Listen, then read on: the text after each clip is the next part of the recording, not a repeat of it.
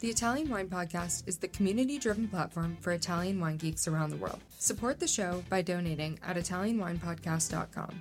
Donate five or more euros, and we'll send you a copy of our latest book, My Italian Grape Geek Journal, absolutely free. To get your free copy of My Italian Grape Geek Journal, click support us at ItalianWinepodcast.com or wherever you get your pods. Grazie mille.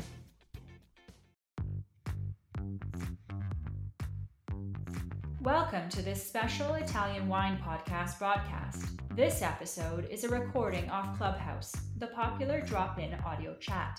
This Clubhouse session was taken from the Wine Business Club and Italian Wine Club, Listen in as wine lovers and experts alike engage in some great conversation on a range of topics in wine. If you enjoy listening, please consider donating through ItalianWinepodcast.com. Any amount helps cover equipment, production, and publication costs. And remember to subscribe and rate our show wherever you tune in. Hello, everyone. Welcome to another episode of Clubhouse Ambassadors Corner. So today we have Barbara Fitzgerald, and she will be interviewing Sergio Germano. Hi, Barbara. How are you? Hi, Leica. I'm wonderful. How about you? I'm I'm wonderful too. And oh, so before I dive in to the questions, I wanted yeah. to introduce you first to our audience as a, you know, as a refresher because you know we kind of miss you, so we want to introduce oh. you again. so we're going to talk about you first. Okay. So so Barbara here, um, she has a career of nearly two decades in the wine industry. So she specializes in D2C marketing and business development. She actually talked about this on our podcast interview first with Victoria Cheche on the next generation. And then that's where it started. And then we started talking about it. She started talking about it more um, on wine to wine. So our wine to wine sessions, um, the recorded sessions are already out. So we're just trying to publish it every week. So your session is going to be on Italian Wine Podcasts so at some point. So I will let you know. Anyways, Barbara, she led roles from entry level to senior management, combining her extensive experience with data analysis, critical thinking, and storytelling while driving revenue growth and brand recognition for California wineries. She's part of the fourth generation of an Italian American family among the California wine industry pioneers, and she has spent her life around wine growing, production, marketing, distribution, and hospitality Wow. Okay. That's a, a, lot. And you are very, very talented, I suppose. Oh, like, uh, too kind. Don't, don't make me blush. okay. Okay. I will not. So I will just dive in straight to the questions. So why did you select Sergio Germano as your favorite producer for tonight? Um, well, I have always really appreciated how Sergio and the Ettore Germano wines really strike the balance between honoring the heritage of the area. They're from Barolo, mm-hmm. but also bringing innovation to it. Um, and so Sergio is like really incredibly curious and experimental in both wine growing and wine making. And so and also people probably know him most well for making wines from Barolo, but he also makes fantastic Alta Langa sparkling wines, and I'm here for the sparkling wine. So, wow, okay, that's a different angle, I think. So for now, we only have a few audience, but I wanted to actually um, say hi to Nicoletta Pala. She was our producer. She has been interviewed two weeks ago by Russ Lorber. So I, am so happy to see you here. Also, Edward, Elena, Julia, and Luis. Our second question for you, Barbara, is what are the learning objectives that we should be expecting from this interview? Well, I hope everyone learns about um, Sergio's specific approach to making Nebbiolo, because as I said, he's very experimental and very curious um, both in the vineyard and in the cellar. I also hope they learn about his specific approaches to making wine in, in metodo classico, the, the classic method for sparkling wine, and also learn about some of the other grapes he's been experimenting with in, in the Piemonte area. Okay, so my last question is how did you discover the wines of Ettore Germano? I first discovered them at Tre Bicchieri in San Francisco. I think it was in 2015. Um, and they his wine just happened to have very good representation in the two places I spend the most time, which are California and Italy. So I come into contact with them very often. And in fact, I was just in Italy for two weeks on a work trip, and I was at a restaurant in Firenze, and a couple next to me ordered a bottle of Ettore Germano, and then the same thing happened to me again in Milano. So definitely, people are out there loving his wine and drinking his wine. Yeah, that's that's a funny coincidence. Probably you're meant yeah. to do the clubhouse now yeah. because you've tried once. Okay, so I am going to turn over the floor to you. Okay. Okay. Well, Sergio, are you are you there? Hi, I'm here. Hi. Well, thank you so very much for making the time to be here. Um, it's a um, pleasure. It's almost evening here, and yes, you know, the end of the day. If I have the timing right, you probably have the most epic sunset happening uh, in your beautiful hills there in Serralunga. So I'm going to give a little background about you, your biography, and then I'll start asking you some some questions. Pleasure. Sergio was born in 1965, and as a child, he helped his parents in the vineyards after school. So he's always been in the in the Barolo area. After finishing his enology studies in Alba, he worked for three very important wineries in that area, um, all the while continuing to help out his father and contributing to the conversion of the family farm to a full fledged winery. So in 1988, the first 5,000 bottles of Barolo, Dolcetto, and Barbera were placed on the market together with a small production of Chardonnay. But the turning point really came a few years later in 1993 when all the family's grapes were vinified and bottled for themselves. So in 1995, Sergio bought about two hectares of Cerretta vineyard and started the challenge of producing wines in Altalanga, uh, planting the first vineyards of Chardonnay and Riesling in Cigliè. In 1997, he married Elena Bonelli, who was giving great support to the to the family winery and uh, helping Sergio with business administration as well as hospitality. And then the family grew even more with the joy of the birth of their two children, Elia in 1998 and Maria in 2001. Um, and then continuing on, after a few years, Sergio purchased another hectare of uh, vineyards in Prapo, Lazzarito and Pradone, which is a, a, particular parcel of, of Lazzarito, and also another parcel in Cerretta. So these, um, for anyone who doesn't know, are all crus of Barolo. Um, in 2010, Sergio's mother inherited from her cousin, Tommaso Canale, half of a hectare in the most historic and famous vineyard of Serralunga, which is Vigna Rionda. Sergio's goal is to express the territory and the character of the various vines, trying to expe- express elegance and finesse in the wines, which, as a Piedmontese tradition, are generally combined with gastronomy.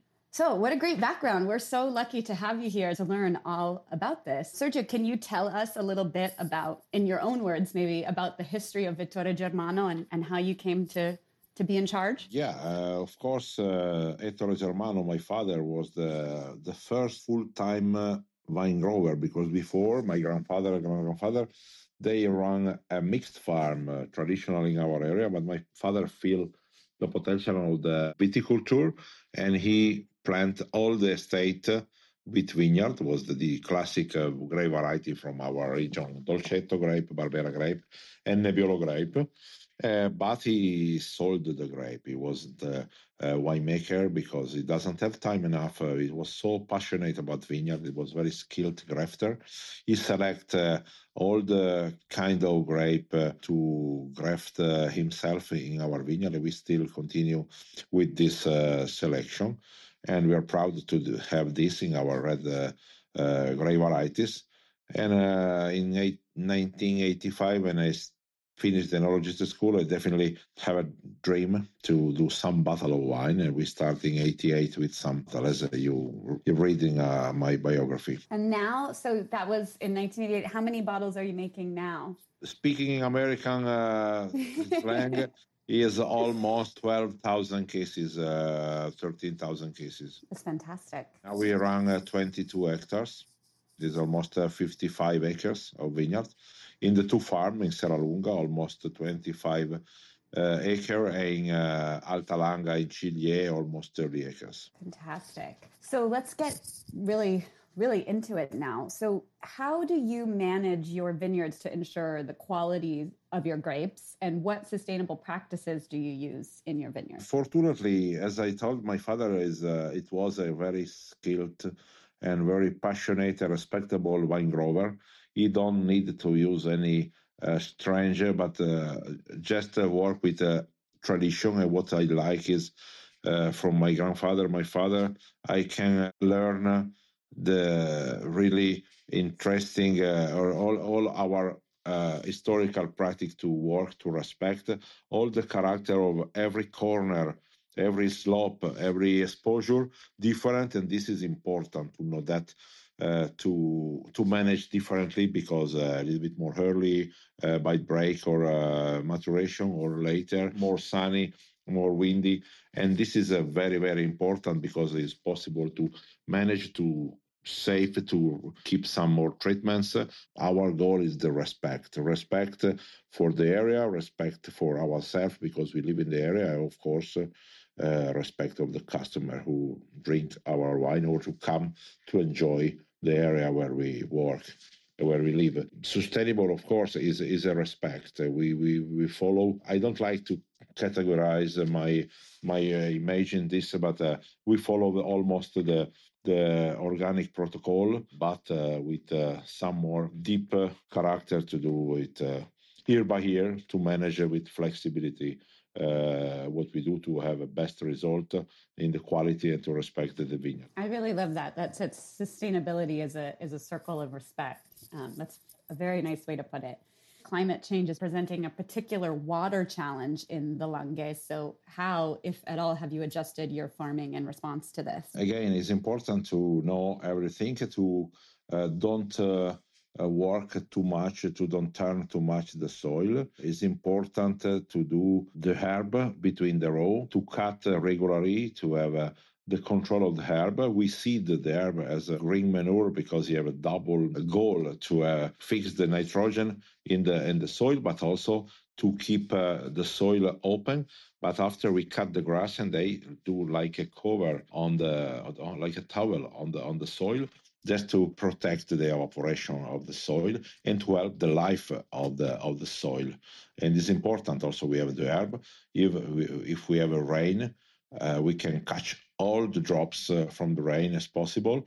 Even we are in the very particular area because the slope is deep, the soil is very uh, clay, limestone. The risk of erosion is very, very important. We have to protect also the vineyard from the erosion to keep the, the morphology of the soil and after to catch the water uh, and to put in the soil more, more as is possible to make the reserve of water. And green manure, I learned from you when I met with you last week, that is what we would call seed spreading right? Yeah, yeah, yeah. Okay, fantastic. The terroir, you were already kind of speaking this, but the terroir of Barolo can change significantly from row to row, not just from one vineyard to the next. You happen to make wine from some of the top crus of Barolo. And can you explain some of the specific characteristics of these sites and how they might affect your wines? Oh, yeah, it is the, the most important, the most fascinating character because uh, we have the what people say terroir is the interaction between the soil, the environment,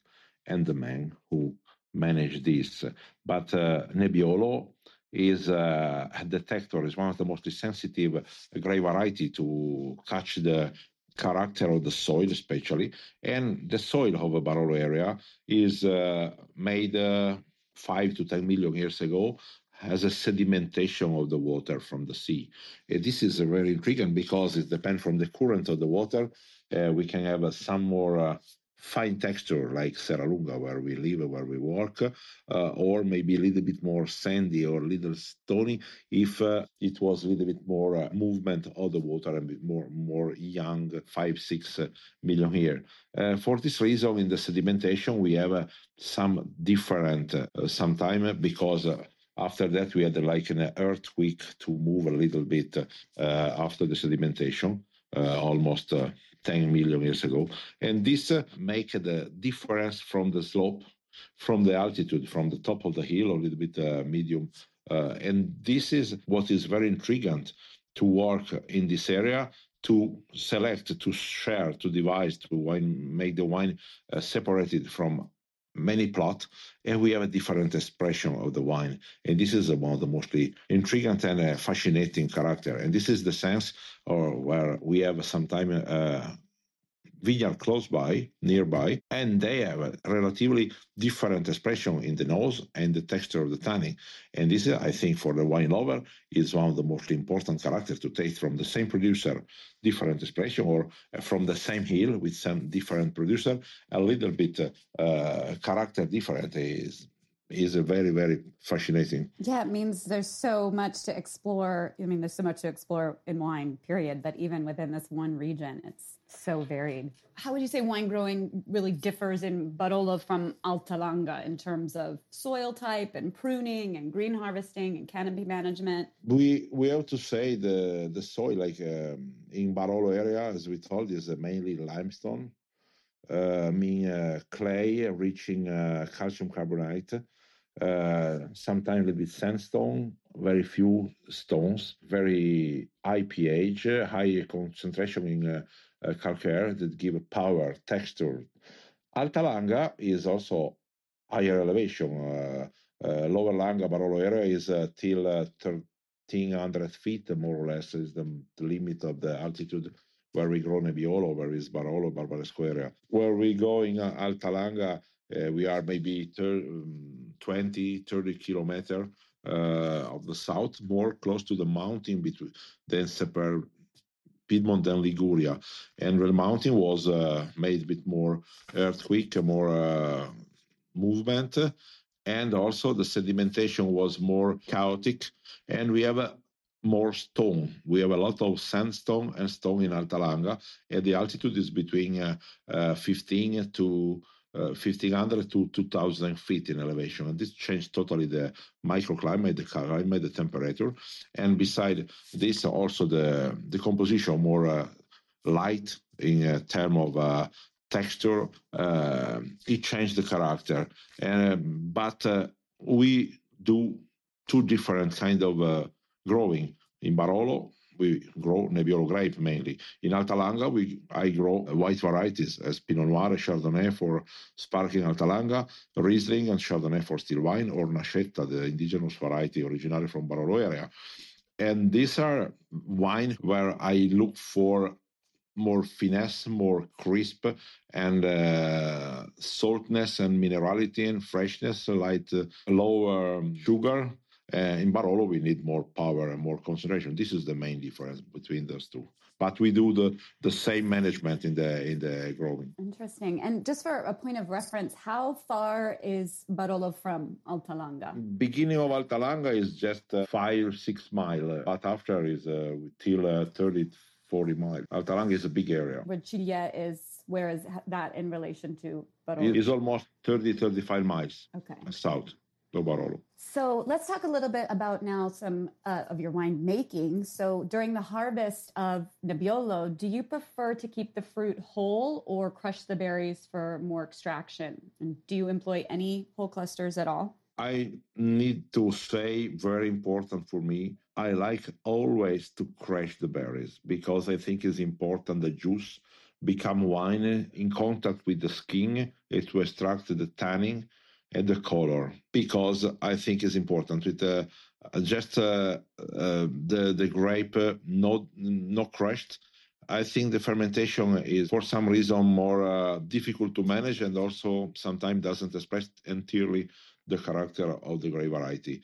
Sometimes we don't destem the grape, but we always crush because uh, for me it's important during the maturation to. Of course, uh, we are from Serralunga. Serralunga is typically uh, an uh, terroir where uh, people expect power, tanning, and texture.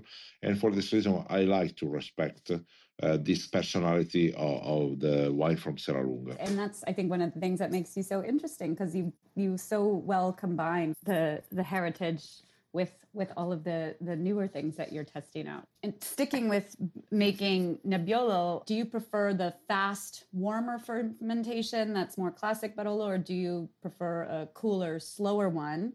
And do you use open or closed top fermenter? We do the fermentation not too fast because we do fermentation and maceration altogether is very long. We do minimum 35, 40 days. And uh, for some selection or the single vineyard or reserve, we do through 50 or 60 days. And for this reason, we don't need a fast fermentation and high temperature. I prefer to do medium temperature long contact is interesting to extract step by step the complexity of the wine. Yeah. And do you do open or closed top? We do open uh, till the fermentation. And after when we start the matura- uh, maturation, because the fermentation is gone and the carbonic gas is a slowdown, uh, we close the, the, the tank. And that's amazing. So, so sometimes up to 60 days on your on your yeah. single vineyards. Yeah, that's incredible. Yeah. So, with some of the changes in fruit chemistry, especially in recent years, how has that affected your decision to use indigenous versus selected yeast strains? And what about, you know, what do you think about malolactic strains?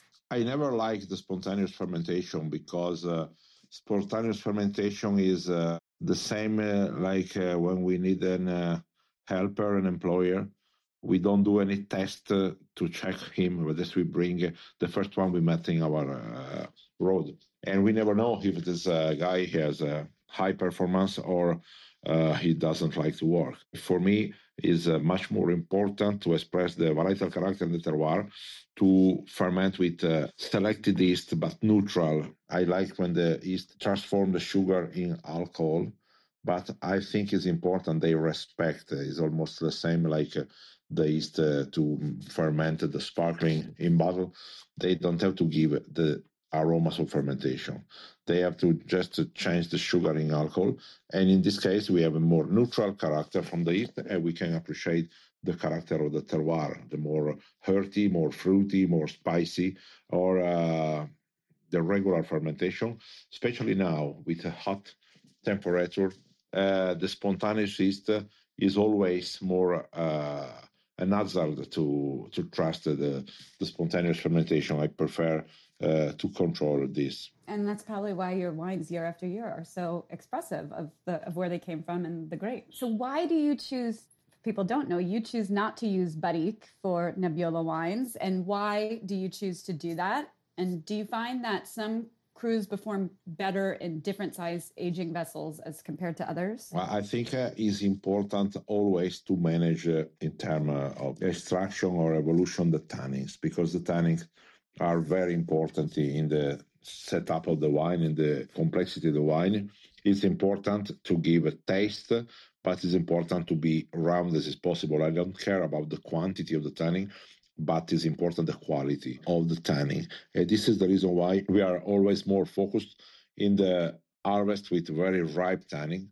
And after the long maturation on the skin is very helpful because if we do short maturation, we have more tanning, uh, more aggressive tanning. If we do long maturation on the skin, we have the evolution during the maturation.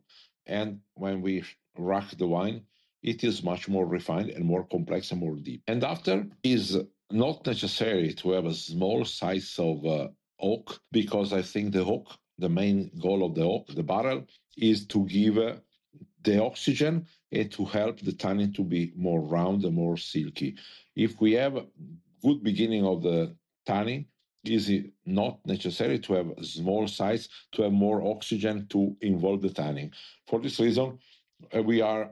I always uh, like a minimum 700 liter but uh, more and more, because the global warming helped the maturation of the tannin, we have a large barrel like uh, 2,000, 2,500, 3,000 liter, uh, because they can have a great maturation of the oxygenation, but they keep also the freshness uh, of the fruit and uh, of the wine. Yeah, and it shows in your wines. So you were already telling us a little bit about your sparkling winemaking when we were talking about the yeast strains, but can you tell us a bit more about your approach to making your Altalanga wines? This was uh, one of my dreams because I'm uh, I did a school of winemaker, enologist school, and of course I was always passionate, uh, fascinated from the different kind of winemaking. The reason why also I like to try to make a, a white wine, still white, like uh, Chardonnay, or also like Riesling.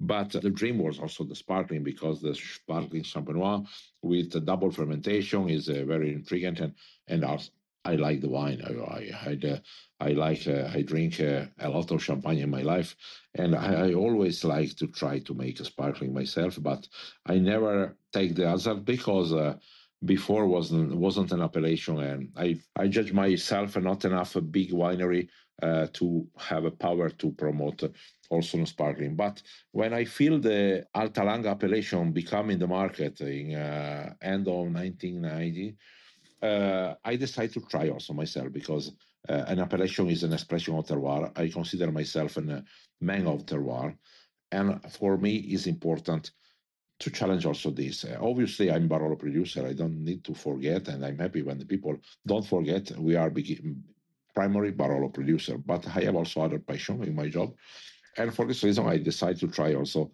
to make sparkling champagne and because it was an uh, appellation. Of, and Alta Langa is this uh, recent, uh, the first vintage of Alta Langa is in 2002, and uh, I I had my first release in 2003, just uh, 1,000 bottle, very, very small uh, quantity because the vineyard in Alta Langa grow very, very slowly. I don't have a lot of grape, but after I was, uh, I feel the the character of the area. I increased the plantation, and now we own more than five hectares of uh, Pinot Noir Chardonnay to make Alta Langa. This is uh, what I like because Alta Langa have an expression very particular and uh, he have a, a, lot of personality between the sparkling champagne. Yes, and how long typically do you stay keep the wines on the lees? Oh, the Alta Langa uh, rule are very very strict. I think it's the mostly restrictive uh, protocol because uh, minimum for to call Alta Langa is 30 months from the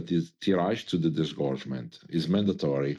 And always, another particular to make unique the appellation is the uh, vintage, because it has to be always with vintage. Like all the Piedmontese wine, eh, Barolo, Barbaresco, Barbera, everyone have a, the vintage in the in the and the label every year. Also, Alta Langa is mandatory this, and this is very interesting because it's uh, particular. It can justify also of course, it's expensive to make Alta Langa, and the reason why people have to understand this is a potentially high level of wine. But it's great because it really allows for people year over year to understand the kind of very vintage variations while still kind of getting the through line of the terroir and the and the, and the grapes themselves. Absolutely, this, the the goal of Alta Langa is not to have every year the same uh, expression like many many other sparkling in the world, but a more particular uh, difference between every every year.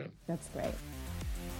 Italian Wine Podcast, brought to you by Mama Jumbo Shrimp. So you also make um, Nebbiolo into some sparkling wine with what you green harvest. So how does this grape how does making this grape in Metodo Classico differ from Alta Langa?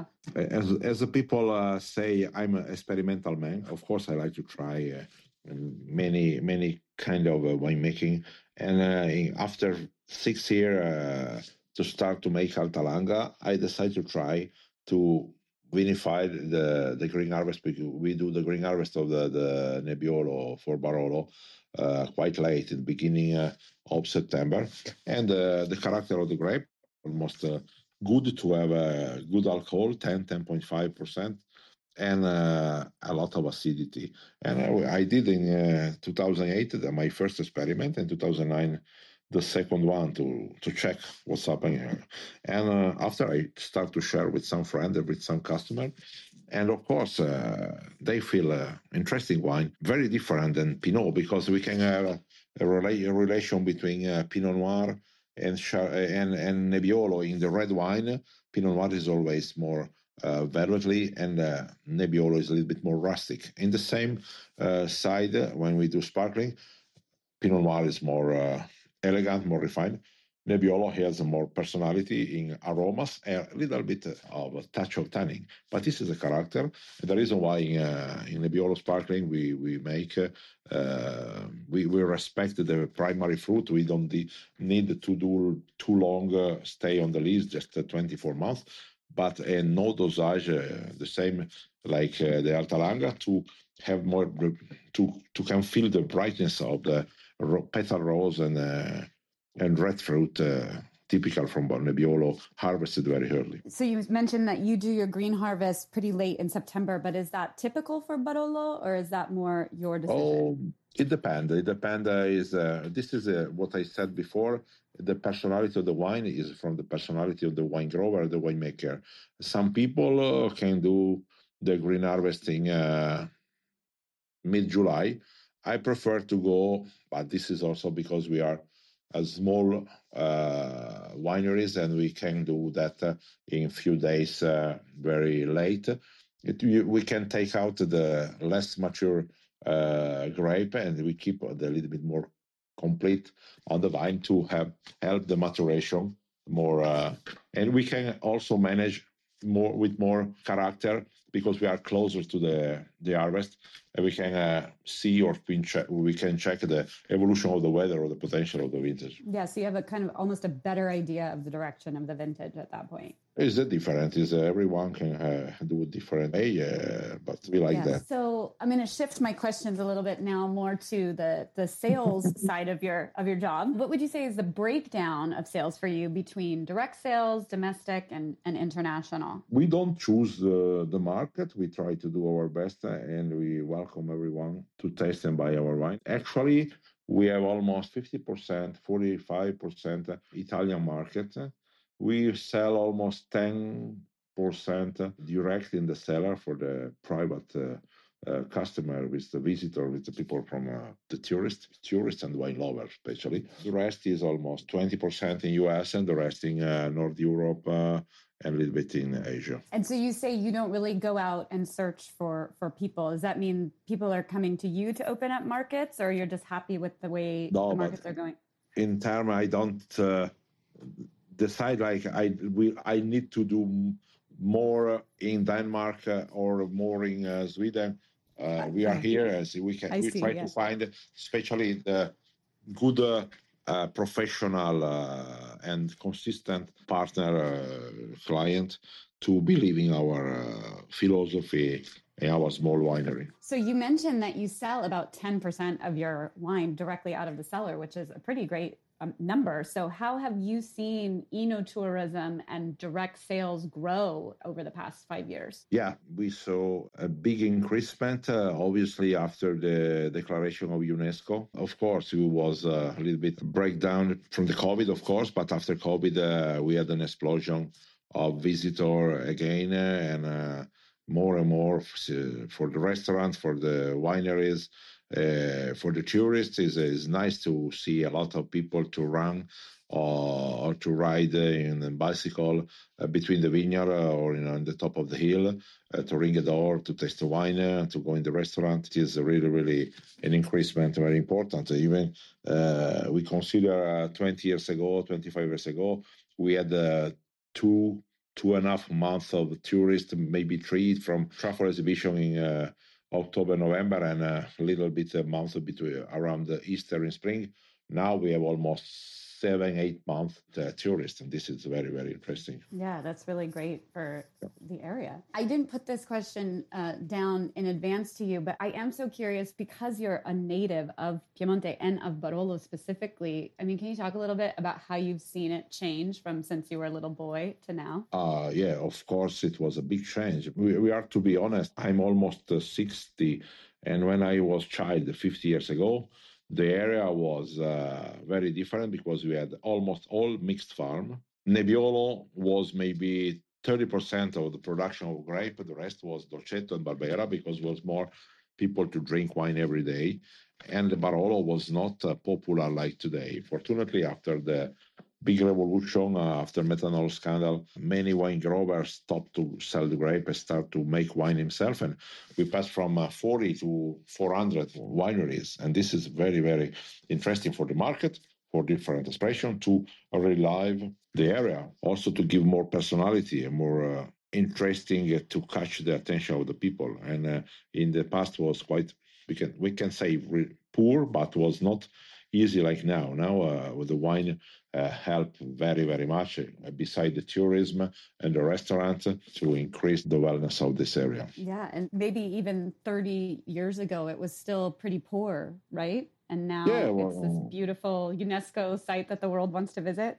It was not uh, like today. It was unsure more. Also, the climate wasn't a little colder. Was not uh, easy to have a perfect maturation every year. If you see the calendar of the vintage of Barolo, uh, it was one uh, exceptional and really good uh, each three, four years. Now we have every year a good uh, quality, good potential. This is very, very good. Also, the climate change, but also the professionality of the people. Everyone has increased the knowledge. All the family have maybe son or daughter to do enologist at school, or they have uh, increased the, the, the, character of the work, and they are more professional. Yeah, that's fantastic. They did a sounds, hard, oh. was an hard work to, from everybody, but uh, we had a good result.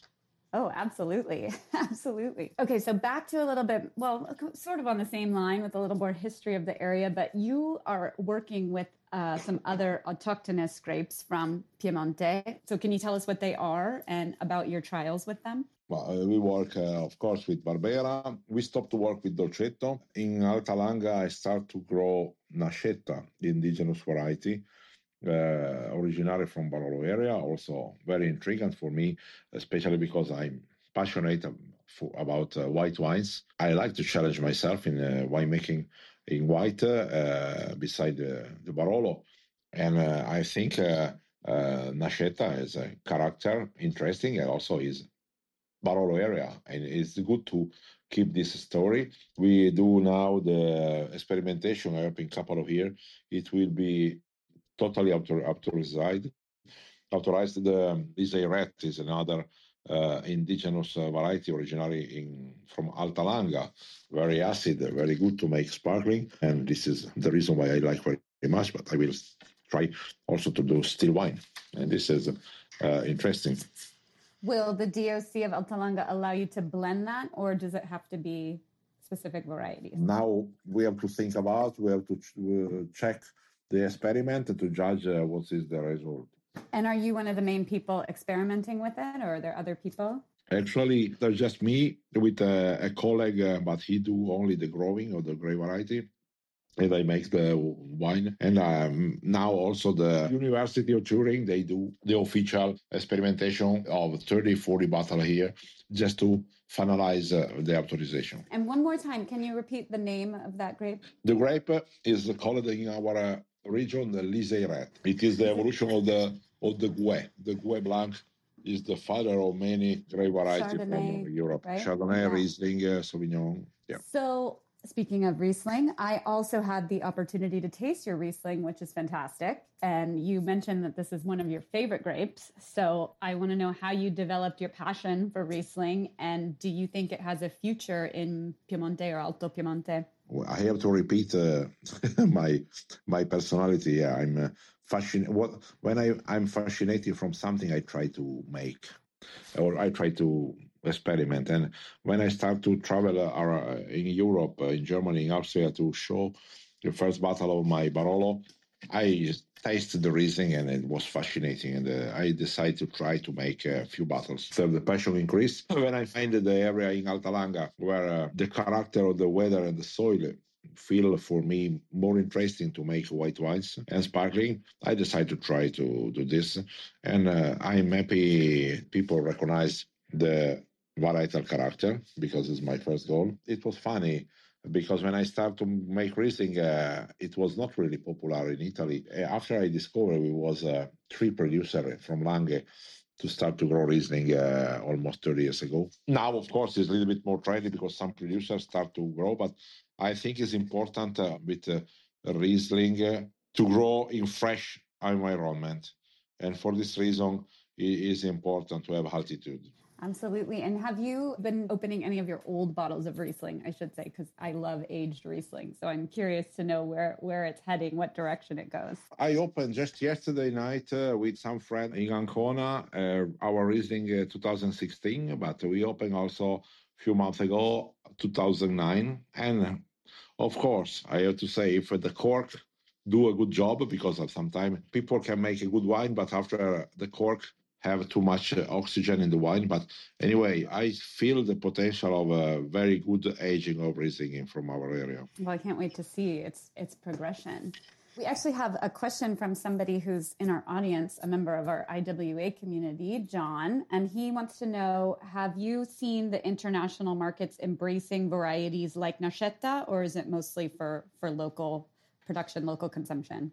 I think we have a uh, very, very good advantage because uh, Nascetta is uh, born from Barolo area. For this reason, many producers of uh, Nascetta, they make also Barolo. Many of our importers know uh, buy the Barolo, but they try also Nascetta. For this reason, I feel uh, also we have a group, uh, like it's not a consortium, but it's a, a group of uh, producers of uh, Nascetta. We do some event, we work some uh, with some international wine journalists. I have to be honest, I'm very happy to see, considering uh, it's less than half million bottle of production on Nascetta in total. Many people, uh, especially in US, or also in uh, North uh, Europe, they know Nascetta. Of course, in Italy is a little bit more uh, developed the market, but uh, I'm surprisingly, I have to say, many, many, many foreign people know Nascetta. So yeah, so you're saying there's already kind of some brand recognition among the producers, so people are willing to to try even a variety maybe they haven't heard of yet. Yeah,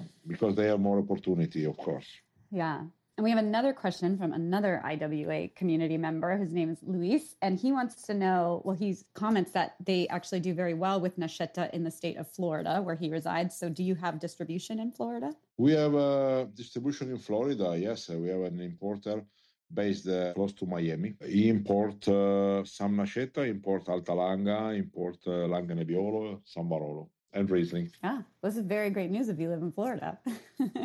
okay, back to Barolo more specifically. How do you see the future of, of winemaking in Barolo and what challenges and also what opportunities do you foresee for small producers like yourself? Well, I think uh, a winery like us uh, is the majority in the area, is the most representative uh, in terms of number of labels to do the direct management of the vineyards and uh, winemaking. And uh, I think what we have to do, or what we can do, is uh, continue to respect, to do everything to protect and respect the, the vineyard, to continue to have a strong and deep personality in our wine because it's the unique way to characterize what we do. And I think it was really interesting when I was with you last week that you said, you know, a lot of people talk about how how is the next generation going to change Barolo and you said, you know, there's not we don't have to change it just for the sake of change. You guys have figured out how to do some things really well and then there's also the opportunity to be curious and experimental like you have. Absolutely. I think it's important to be curious to be contemporary is not necessary to do big changing. It's important to be adaptable to the, the situation to growing up. It's important to never follow the trend style, but to continue to keep the character of what we do because we have a classic. Yes, a singular place for, for making wine. Exactly. We actually have a follow up question from Luis about your Riesling. So back to your Riesling. He wants to know how does it compare aromatically to German Riesling? It is possible to recognize uh, well the character, the varietal character. The Riesling from Piedmont is always a little bit more powerful because we have more full body, because we have a limestone soil. The German, they have a more uh, stone and the wine is more lean. We have a little bit more full body. The reason why is not necessary for us to have a lot of residual sugar. We do just three, four, five gram residual sugar. And aromatically, it looks uh, sometimes more like uh, Austrian and a little bit uh, from uh, Pfalz or from uh, Mediterranean. Interesting. And you also mentioned that the reason why you keep residual sugar is more for the preference of, of your consumers, right? No, it's not for the consumer preference. It's for the varietal character expression because Riesling is very important to keep just a few, two, three gram residual sugar. The expression of the variety, the aromas of uh, Riesling is much more explosive. If it is completely dry, the aromas is a little bit more compressed and, and incomplete. Ah, okay. Thank you for clarifying that. Oh, pleasure. So I think this is a very, very important question because we are all Italian or fans of Italy. What is your favorite Piemontese food and wine pairing?